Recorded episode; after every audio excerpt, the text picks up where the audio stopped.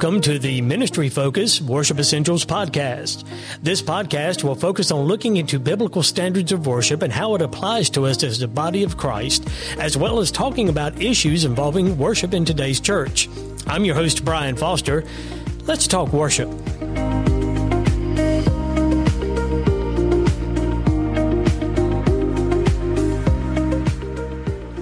And welcome to another edition of the Worship uh, Essentials podcast. And as always, I want to start out in the Word of God. And today's scripture is coming out of the book of Hebrews, uh, chapter number 10, and verses 24 through 25. The Word of God says, and let us consider one another to provoke unto love and to good works, not forsaking the assembling of ourselves together as the manner of some is, but exhorting one another, and so much the more as you see the day approaching. Meeting together is important. Worshiping God by encouraging and spurring others on, and in turn being encouraged and spurred on by others, is commanded. When we choose something else over church, we miss out on the real gift of community. We are saying, in essence, I can do life alone. Thank you very much. I don't need the community of believers, and they don't need me. And if they do, I don't really care. I'm good. Does that sound arrogant? This seems to be what the writer of Hebrews was saying or implying. The writer of Hebrews indicated that some Christians were already in the habit of missing church. That's how it's ha- uh, that's how it usually happens, isn't it? We miss once for a vacation, we miss again for a sickness, we miss again for a game or an event. We get uh, free tickets to a concert. We have a work function we can't miss. A friend invites us to dinner or a show.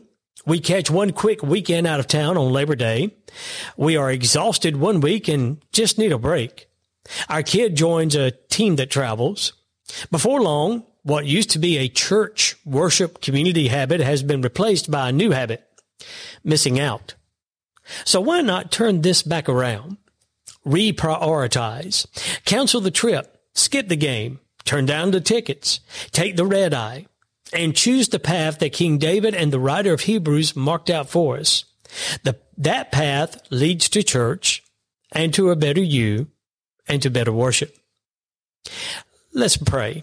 Father, we thank you again for this time together. Lord, I thank you for the opportunity to uh, present this and uh, this podcast to our listeners. And uh, Father, I'm grateful for each and every one that has listened and has uh, been blessed by this podcast. And I pray, Father, for your blessings upon this podcast today.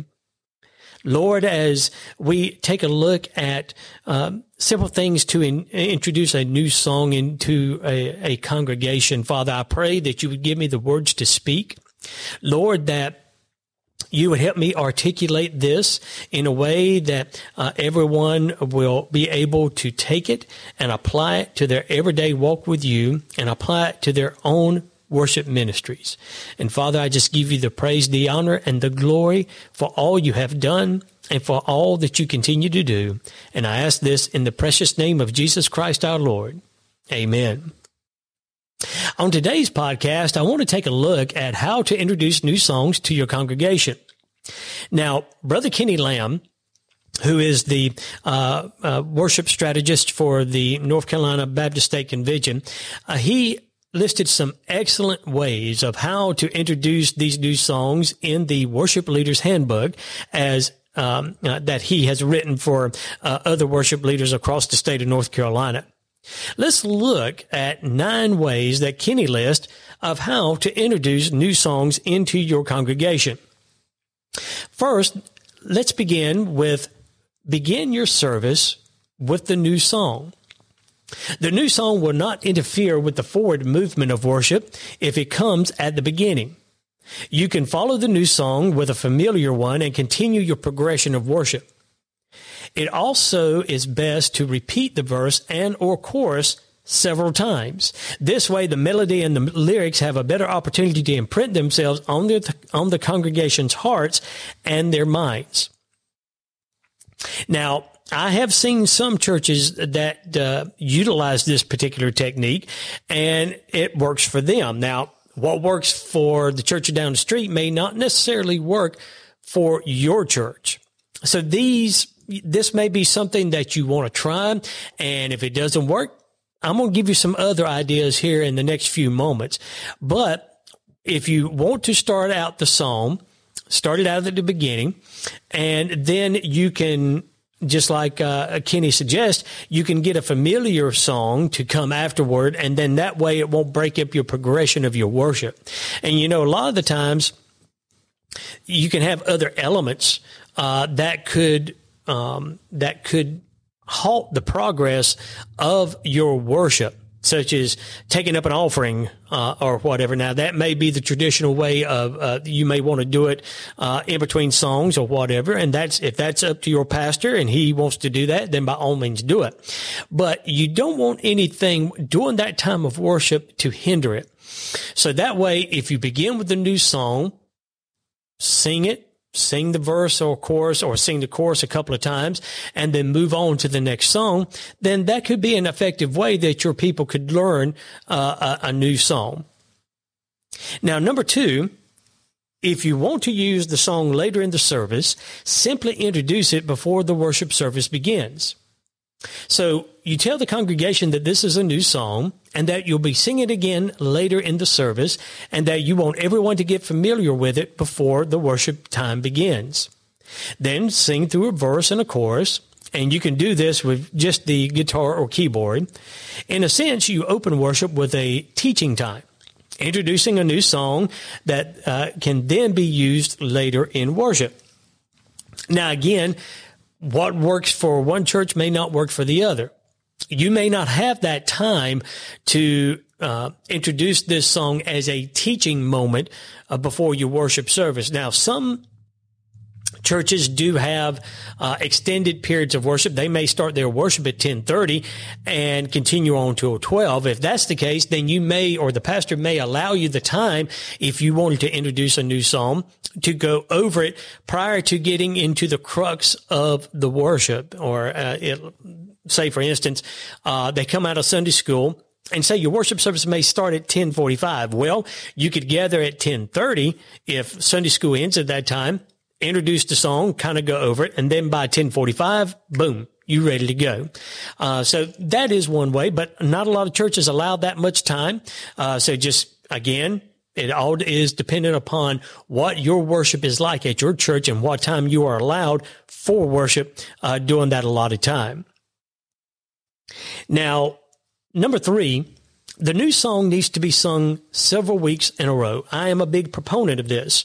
Uh, this is a concept that is so often overlooked by worship leaders and one of vital importance.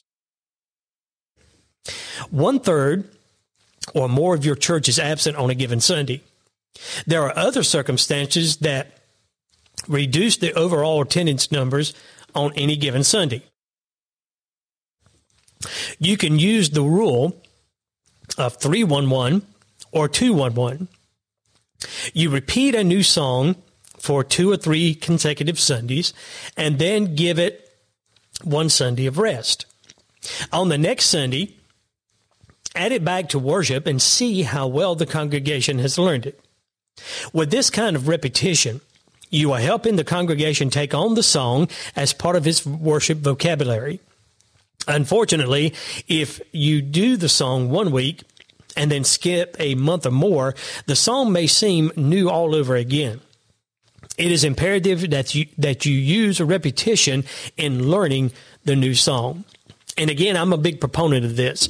Um, now, as I mentioned before, in previous podcast, uh, I'm kind of reintroducing some uh, older praise and worship songs that our church used to do uh, when I first came on as the minister of music and reintroducing them. And to a lot of our congregation, th- th- there has been uh, some turnover over the years, of course. So a lot of our members are new and we're not familiar with the way that we sung these particular praise and worship songs. So I'm reintroducing them as if they are new songs, although they have been sung previously. So I'm adding them on a repeat basis. Now, I may not repeat them as often as Kenny suggests because they're not necessarily brand new songs, but they are newer to our congregation. So I may do uh, the 211 method most of the time. Uh, or I may just do a 2-1 method. I'll do it for a couple of Sundays and, and rest it and come back maybe in another two Sundays and reintroduce it at, at a different service, whether it's a PM service or uh, a Wednesday evening service or whatever. So, but this is, uh, in order for your congregation to learn it, you need to be repetitive with it and get them familiar with it as much as they are familiar with Amazing Grace, how sweet the sound. Number four, introduce new songs in small group settings before you use them with your congregation. When more people are familiar with the song, the congregation grasps the new song much quicker. Teach the song in youth worship venues, small group Bible studies, choirs, men's groups, and I will add praise teams to this as well, or other smaller settings that occurs in your church's life. The more people who know the song before you introduce it in worship, the better the experience will be. I depend a lot on my praise team and choir to help me um, introduce new songs to our congregation. Now, some of these songs we'll keep as specials just for the choir or for uh, the praise team, but sometimes we'll sing songs that we'll introduce at a later time to our congregation, and I'm going to cover that here in just a few moments. But the choir and your praise team are going to be perfect gauges for you to utilize to see if this new song would get a positive response and have a positive effect on them. In other words, are they able to worship through this new song? Now, the first couple of times they may not be able to uh, because it's so new to them and, and they're not familiar with it. But as they begin to sing it and you begin to rehearse it and, and you practice it at home, then you'll be able to respond better to the message of the psalm. If that happens, then that can kind of give you a good gauge of how your congregation is going to act because your, your smaller groups are going to be pretty much the core members of your church. And if they respond positive to it, then nine times out of 10, the rest of the congregation is going to respond positive as well. So utilizing small groups, ensembles, and, and praise teams uh, can be a very effective way of uh, introducing new songs. Number five, introduce the new song as a presentation, a presentational music or special music. A soloist or ensemble could sing the song the Sunday before using it with the congregation. A nice instrumental arrangement can help people learn the tune. Now, again, uh, dealing not only with soloists, but your praise team or your choir, and you can present it as a uh, a special music uh, uh entry from them. That kind of puts the melody in everyone's ears, and then the following Sunday, say, "Okay, you heard the praise team sing it last week. Now I want us to sing it," and introduce it that way, and and then that way they'll have it on their minds from the previous week. And again, you can kind of gauge as you sing and as you worship what their responses is as to whether or not you need to continue using it or put it off to the side and work on it some more. Number six, play a recording of the new mu- uh, the new song as people are gathering for worship. You can select 10 new songs to introduce in the coming months and have them played as people gather for worship. Little by little, the people become familiar with the songs before the songs are formally introduced in worship. A lot of the times here at our church, we do utilize that uh, method uh, and implement some new songs that I've been thinking about using for congregational worship into our music mix as we play them before our service.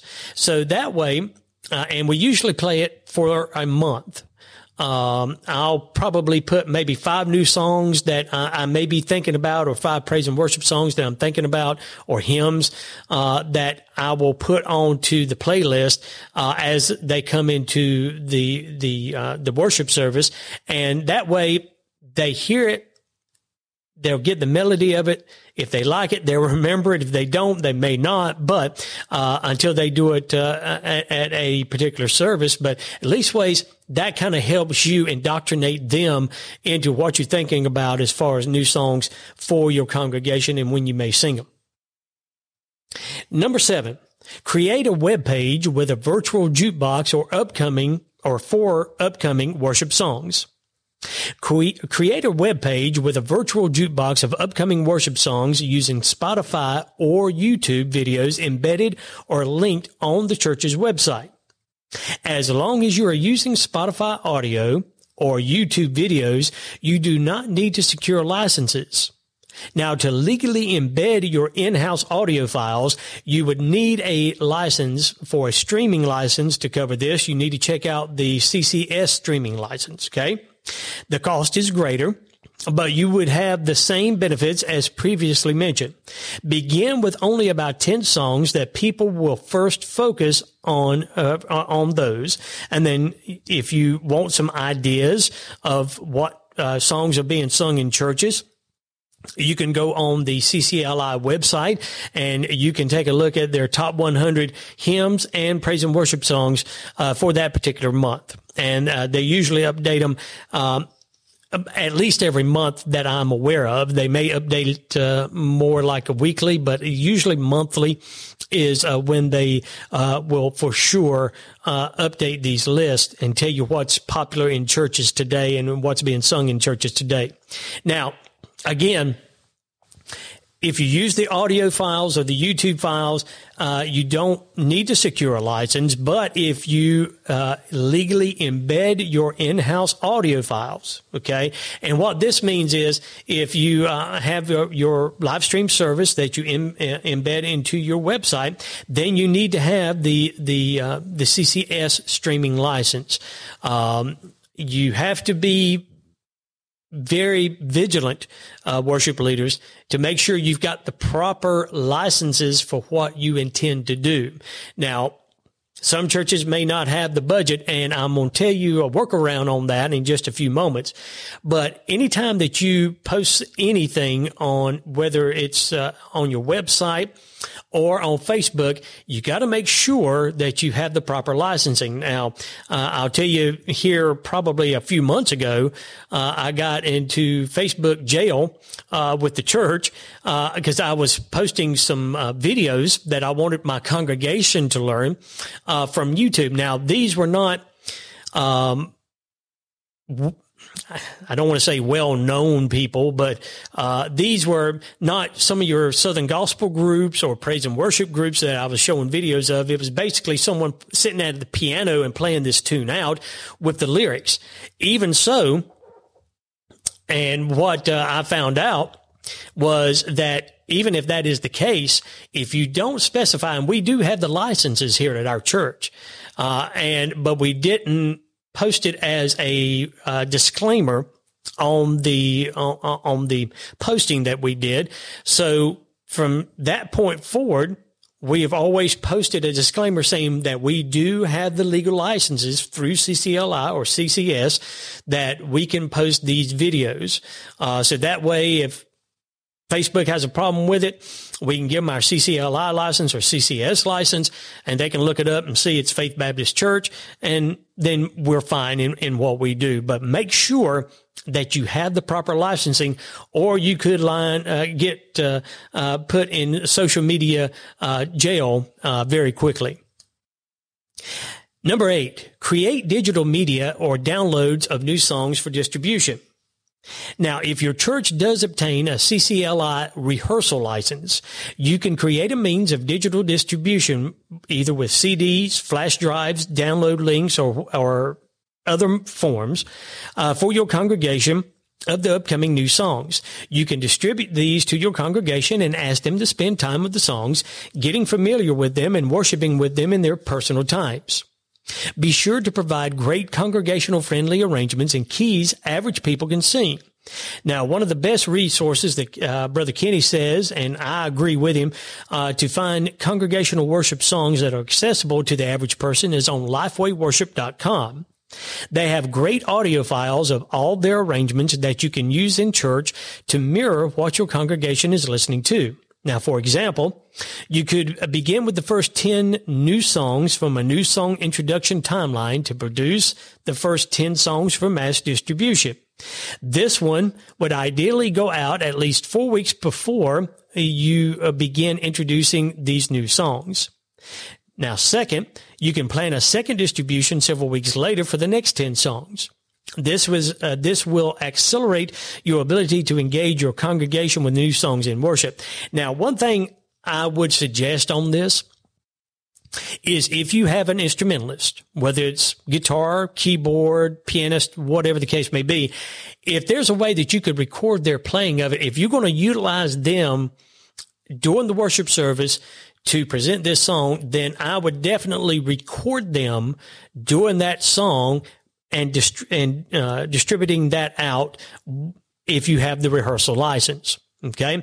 It just makes better sense. If you, um, go with a top 100 song from CCLI, the arrangement may be key friendly for them to sing, but it may not be the way that you're planning to present the song. In other words, you may take uh, a song and you want to repeat the chorus two or three times, and the presentation only repeats it once. Okay. Your instrumentalist can help you produce what you are going to present with that song and how you're going to sing it. And that way, when they come in that Sunday, they'll know exactly what to expect when you introduce the song and how it's going to be presented. Is it going to be verse, chorus, verse, chorus, chorus the second time end? Uh, if it's going to be verse, verse, and then chorus, chorus, and end, however you arrange it, your instrumentalist can help you present it that way. So I, that's one suggestion I would give you uh, for that if you plan on doing some uh, some distribution of those songs that you're going to introduce to your congregation. Now, finally, if all else fails and you don't have your church doesn't have the means to purchase these licenses that you need, you can prepare a weekly guide. A weekly guide will help your people prepare for worship in a way and, and, and way beyond being familiar with the new songs and help them be way familiar with the new songs. Now, instead of worrying about the, the, the licensing and uh, from CCLI or whatever, if your church cannot afford that, uh, if you're in a very small church, then what you could do is if you do have a Facebook site or website that your church utilizes, you could put up a master list and say, okay, over the next five Sundays, here's the five songs that I'm going to introduce. Uh, you can find these on YouTube, Spotify, Amazon Music, etc., etc. Go look it up. That way, that releases you from having to purchase the license uh, and and and trying to post them uh, on, on, the uh, and getting the streaming license is what I mean, or the rehearsal license to post them on your Facebook page or your or your um, uh, your church webpage. Um, you still need the uh, the licenses regardless. Okay, you, if your church sings music and they uh, uh, record it and play it later, you still need your CCLI license. Please let me be clear on that. Uh, you know, we, we don't want to steal from the uh, the musicians who create this music for us uh, and not uh, being able to afford them the the income that they deserve for producing this music. so let me be clear on that. But if you don't, if you can't afford a streaming license, uh, uh, and and and the other li- the uh, rehearsal license from CCLI, then you can make a list of songs and have your people go out on their own and pull it up on on Google, YouTube, or whatever, and utilize their time for that. That way, that releases you. Okay, so you can prepare a weekly guide or a listing of what you're going to sing and have them look it up on their own, so they can worship and prepare on their own. Now, as I mentioned in previous podcasts, be sure you check with your pastor before you introduce any new music to your congregation. As with most things in life, slow and steady wins the race instead of smash and bash. Above all else, make sure you have covered what you're about to do with prayer and guidance from the Lord. Now, on the next podcast, uh, I'll take a look at how to create things worship leaders should never do. Okay. Basically, I'm going to go over the thou shall nots of worship leading. So I hope you'll join me next time for that. But until then, I just want to thank you for giving me a few minutes of your time today. Until the next time, keep a song in your heart and keep Jesus in the center. So long for now.